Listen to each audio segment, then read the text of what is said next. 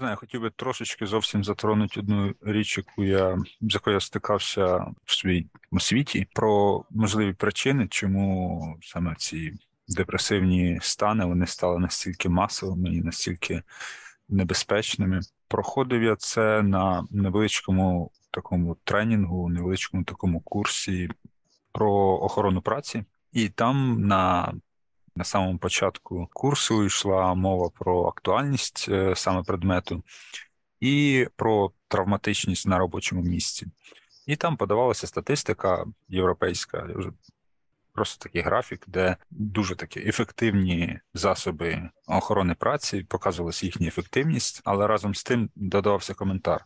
Чому в чому суть? Десь в умовних 50-х роках травматичність людей на робочому місці, саме фізичні травми, вони були дуже масовими. Це там люди могли втратити кінцівки, могли забити кінцівки. Це були типові фізичні фізичні травми. Але з часом із розвитком підняттям актуальності охорони праці і розвитком методів, розвитком технологій, кількість е, травм почала зменшуватись. Але окрім окрім того, тип діяльності людини почав зменшуватись. Зараз сильно менше людей працює умовно фізично на заводах через автоматизацію. Більше працюють машини, роботи. І там, де колись працювали люди, травмувалися. Зараз цих людей немає. Але разом з тим, так само як цей графік падав, зростав інший графік. Зростав графік а, саме психічних розладів через те, що люди почали умовно менше працювати фізично, але більше працювати, так би мовити, розумово, почали більше працювати своєю головою, мізками. І тут е, такий парадокс, що те, чим ти працюєш, ти те й травмуєш. Коли ти там працюєш своїм тілом, своїми м'язами, своїми руками, ти травмуєш руки, в тебе будуть порізані, посічені е, мозолисті руки. Але коли ти працюєш мізками, так само ти переживаєш стреси, ти маєш якісь переживання. Це все накладає відбиток на психічне здоров'я через те, що переживаємо велику кількість негативного досвіду, який потім відкладається і призводить до депресивних станів, призводить до тривожностей, призводить до, до панічних якихось атак. І тому це річ, з якою треба боротися, з якою треба бути дуже дуже обережним. Треба мати якісь свої засоби відпочинку, треба мати свої засоби зміни діяльності, навіть якщо це, скажімо так, розумова робота, яка там фізично людину не виснажує. Все одно треба переключатися, треба змінювати тип діяльності. Якщо ви цілий день працюєте в офісі, то треба там в кінці дня на годину, на півтори години вийти або пройтися в парку, або е, позайматися в тренажерному залі, або погратися там з дітьми чи з домашніми тваринами. Дуже дуже слушна порада. Дійсно, ну як уже Богдан зазначив, фізичні вправи вже це є доведеним, що вони. На ранніх етапах можуть бути дуже і дуже корисними, і я просто розповім е, свій такий персональний досвід. Тут, коли був ковід, всі сиділи по домам, да, всі працювали з дому. Банально кількість фізичних навантажень зменшилась, і я помітив, що якість сну падає. Тобто починаєш прокидатися е, серед ночі. Потім я поспілкувався з певними людьми, і вони от порадили да, от теж, що регулярність, хоча б там півгодини в день, це дуже дуже корисно. Я почав робити ранкову зарядку 10-15 хвилин в день, і я відчув, помітив різницю. Тобто якість сну набагато покращилась. А сон це власне той період, коли мозок відновлюється, вірно. Тому дійсно регулярність, не обов'язково там великі навантаження, довгий період. Це це може бути щось коротке, але щоб це було регулярно і, і це матиме ефект. Великий прихильник еволюційної психології, і в принципі практично все в житті пояснює еволюційної психології або котами на котах. На котах все можна пояснювати. От, ви бачили кота, який відганяє алігатора. Загугліть е, в Ютубі. Це абсолютно офігенно, як коти просто обезбашені і нападають е, на алігаторів, або коти ведмеді відганяють, або коти. От в Каліфорнії велика проблема з котами. Найбільша смертність котів справді не від е, автомобілів, як е, там в багатьох інших країнах світу, а від єнотів. Тому що коти вони абсолютно не можуть розраховувати свої сили і там ідуть битися з єнотами, а там єнот буквально там за за дві секунди вбиває кота. Це ж взагалі без проблем. А чому так? І до чого тут коти? Про що я взагалі розповідаю? Перша причина, чому ми настільки вразливі до депресії, це тому, що ми дуже швидко, як ви змінили своє положення в ланцюгу харчування. От я був в Барселоні в природничому музеї, музеї історії природи, і там дуже класний е, є скелет австралопітека, якого з'їв птах там 10 мільйонів назад. Наших пращурів їли пташки. Ми примати, які еволюціонували на саваннах Африки, і ми традиційно були всередині ланцюжка харчування. А потім буквально за якихось кілька сотень років. навіть менш ніж те, тому що навіть коли ми там ще habilis були, нас там ще там були жуби тигри, їли тільки так. Це так умовно. А потім е, ми за кілька сотень тисяч років дуже швидко з середини ланцюжка харчування перемістилися на вершину. Але психологія залишилася істоти на середині ланцюжка харчування. Тоді, коли з котами відбулося все з точністю навпаки, вони, до речі, також еволюціонували в Африці, але в північній Африці, і дуже швидко вони просто зменшилися через брак їжі від якогось там середнього розміру хижака, який був на вершині свого ланцюжка харчування, до до кота розміром з котом, але з амбіціями е, там невеликого леопарда. Це перша така причина фундаментальна, тому що ми все одно хвилюємося. Це теорія триєдиного мозку. Знову таки на практиці вона все складніше, але у вас є стовбур. Стовбур головного мозку, який там в англомовній літературі називають reptilian brain.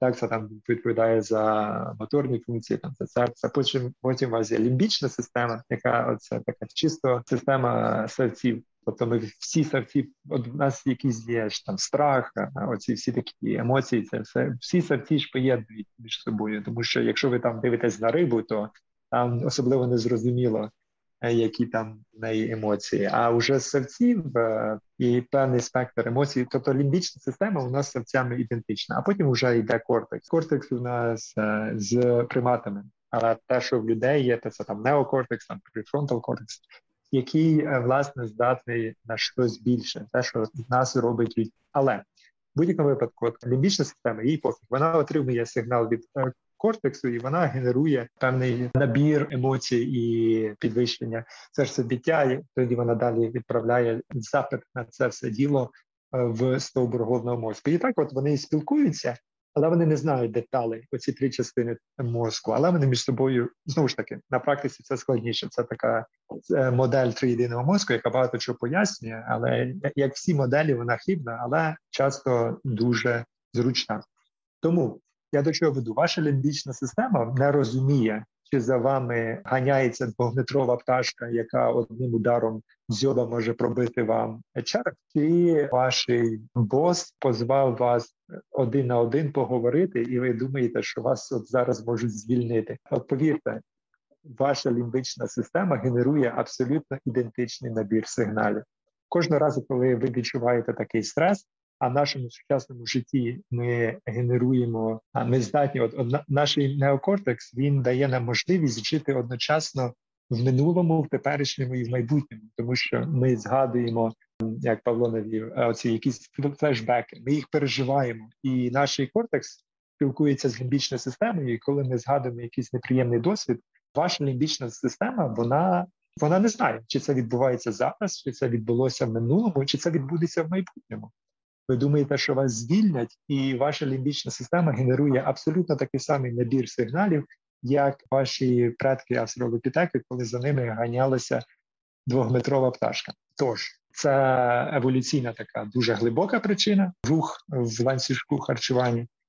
А еволюційна, але менш глибока причина то це родоплемінний устрій життя. Ми еволюціонували, щоб жити в родоплемені. Ми дуже себе комфортно почуваємо в середовищі наших кузенів, якихось там дядьків, е, тітків, десь в такій такому роду племені чоловік до 50, 30, взагалі якась оптимальна, здається, число. І от оці всі інтриги, оці всі якісь сімейні речі, і ми так в принципі жили протягом всього життя. Більшість так, оцей родоплемінний устрій він нам дуже зручний. І навіть коли ми жили буквально там до індустріальної революції по селах, хоча не було таких понять, як родоплемені, але все одно були якісь тусовки на свята, в яких ми себе почували дуже комфортно, і ми завжди знали, що там дядько допоможе хату побудувати, там тітка допоможе за дитиною подивитися, а там кум, якийсь там лікар, а там ще інший кум, ще щось в цьому в цій справі якийсь допоможе, і там завжди знав, що тебе хтось десь якось підстрахує. По-перше, тобі приємно, а по-друге, ти когось підстрахуєш, і тобі приємно, коли ти допомагаєш людям. А індустріальна революція це все діло поламала, придумала взагалі якісь там те, що ми називаємо традиційними сім'ями. Традиційні сім'ї, папа, мама і дитина це зовсім не традиційна річ. Це настільки нова е, річ, вона супер нова. Тому привіт всім консервативним людям, які будуть розказувати про традиційні сім'ї. Тож я до того, що так, індустріальна революція і урбанізація, та що ми живемо далеко від своїх сімей, і дуже часто навіть не знаємо, як звати наших сусідів, які живуть з нами в тому самому будинку. Це несумісно з нашою е, еволюційною психологією. Тут до питання минулого, так е, можливо, воно буде трохи не до теми, але так згадалося про феномен вигнанців в такому традиційному давньому суспільстві. Найбільшим покаранням це було вигнання людини із якоїсь цієї комуни, із цього села, через те, що це втрата була не просто твоїх там близьких, а це була в принципі втрата засобів для існування. Бо якщо ви приходите в інше якесь село, де ви нікого не знаєте, де ніхто не знає вас і вам ніхто не допоможе, тому скажімо так, в тому суспільстві там вже не можна було піти в супермаркет і собі купити їжі і забезпечити себе на зиму. Ця річ була абсолютно системною, абсолютно такою груповою, можна сказати. Там був коваль, який забезпечував людей своїми виробами, а були люди, які забезпечували коваля, який не міг там в той час працювати на городі чи в садку, з ним ділилися їжею. Це була така система взаємовиручки. І дійсно так, індустріальна революція і всі перипетії вже ХХ століття вони були пов'язані, мабуть, з цими такими проблемами зміну зміни способу життя. І ці всі криваві війни, як Перша, як Друга світова війна, це були, можливо, такі хвороби зростання нового типу організації суспільства. Так я думаю.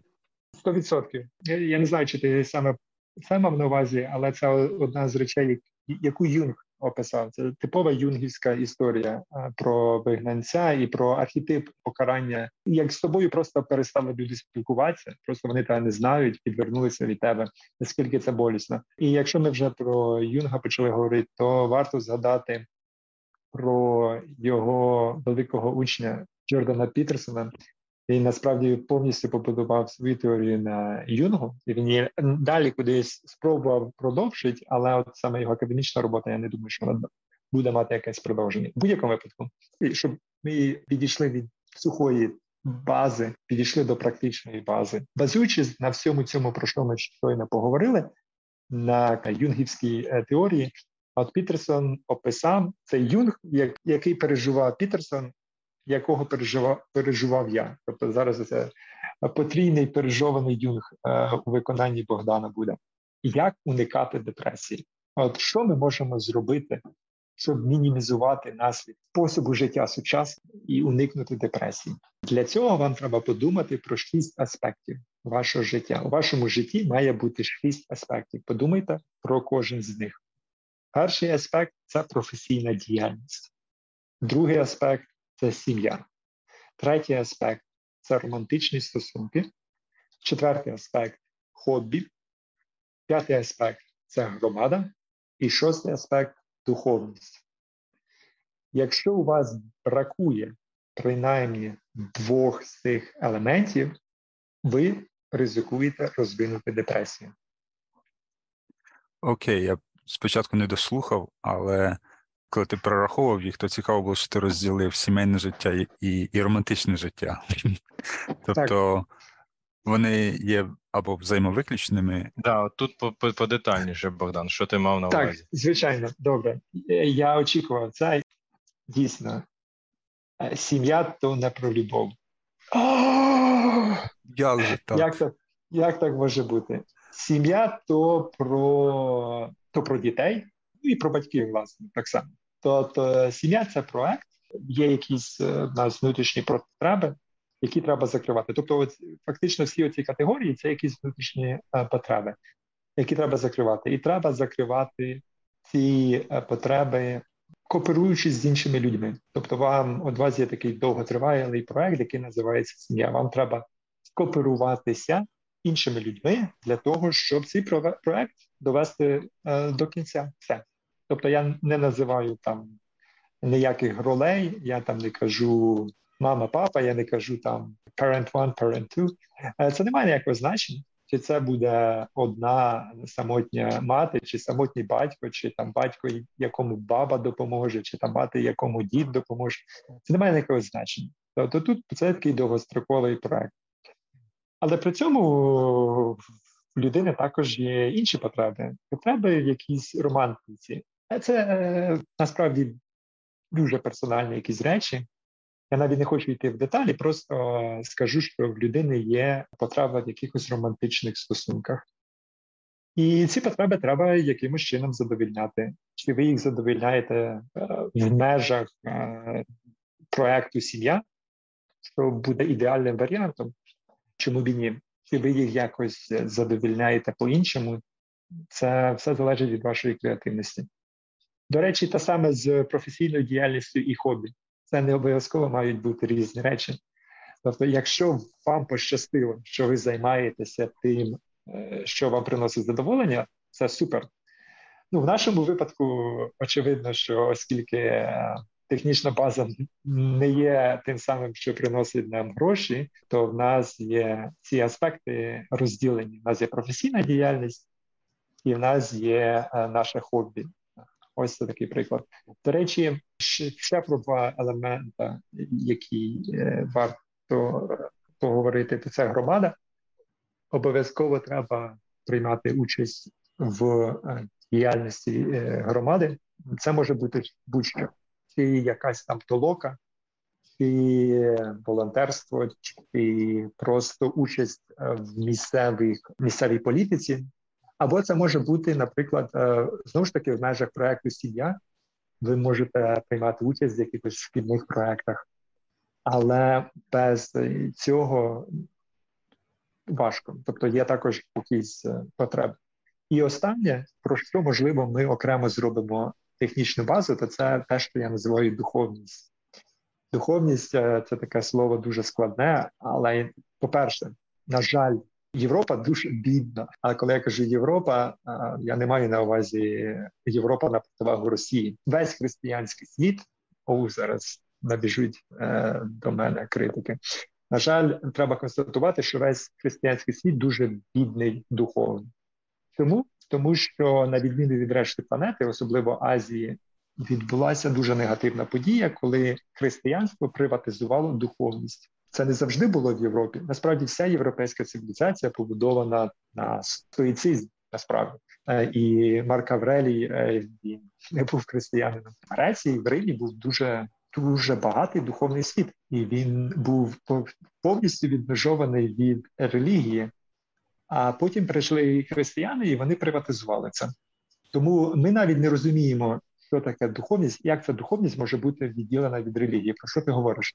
Але тоді, коли в Азії різні речі вони по різному сприймаються, звичайно, організована церква вона завжди буде намагатися це діло під себе підійняти, і, і є проблеми з буддизмом, тому що так, буддизм це релігія, це світова релігія, але ідея буддизму не в тому е, зовсім не в тому не добре. Ну, це окрема розмова. Не не будемо туди йти.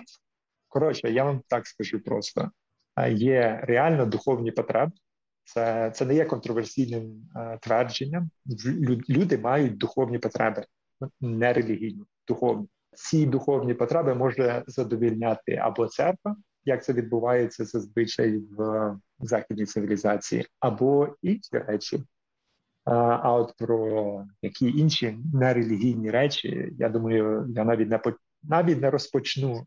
Це такий кліфхенгер буде. Я навіть не розпочну говорити, бо це дуже складна тема і дуже довга тема. Але повірте мені, можна жити багатим духовним життям, не маючи ніякого відношення до релігії. Ти Богдан згадав за стоїцизм. Я трошки цікавився цією темою. Все ж таки, на мою думку, це більше ну не духов... не про духовність, а це філософія в широкому сенсі. Ну, філософія ну, життя. Тобто вони себе і не називали ці всі, вони себе називали філософами. Ну тобто, своїм мисленням намагалися зрозуміти світ і як їм поводитися для того, щоб жити достойно. Ну це так, якщо підсумувати. І я, до речі, хотів зазначити стоїків до того, якщо ти зазначив, коли ти згадав про лімбічну систему і кортекс, от коли вони комунікують, і лімбічна система генерує емоції, то на мою думку, оця терапія, про яку я згадав, е, поведінково когнітивна, вона ж власне базується на ну, на основах стоїцизму. Тобто її задача думати, обдумувати і не реагувати негативно на певні події в житті, на які ти не маєш впливу. Ну, це один один із е, стратегій, один із методів цієї поведінки, поведінкової терапії, і вона власне віддзеркалює е, основу стоїцизму. Це те, що ми маємо відрізняти те, на що ми можемо впливати, і те, на що ми не можемо впливати. І там, де ми не можемо впливати, там наша лімбічна система, ну, власне, ми не маємо перейматися. Тобто, нам потрібно навчитися не генерувати е, негативні емоції на от саме ті чинники, які поза нашим контролем. Це один із стовпів стоїцизму. Тому це да, добре, що ти це зазначив, бо це може бути також інструментом в боротьбі проти психологічних е, проблем. Так, правий 100%. про слово духовність. Так, дійсно, це проблема визначення. Е, філо... Називається філософією. Можливо, я подумаю і підберу краще слово, бо духовність має певне забарвлення. Але я це особисто називаю духовністю. Але дійсно, стоїцизм прекрасно заповнює цю нішу. Ми сьогодні поговорили про багато речей, багато з них були дуже актуальними. Тема знову ж таки надзвичайно складна, і потрібно буде нам проговорити про деякі аспекти, е, можливо, більш детальніше в наступних випусках. Так що на сьогодні ми прощаємося. З вами були ми е, і наш подкаст Технічна база. Бувайте здорові! Бувай! На все добре.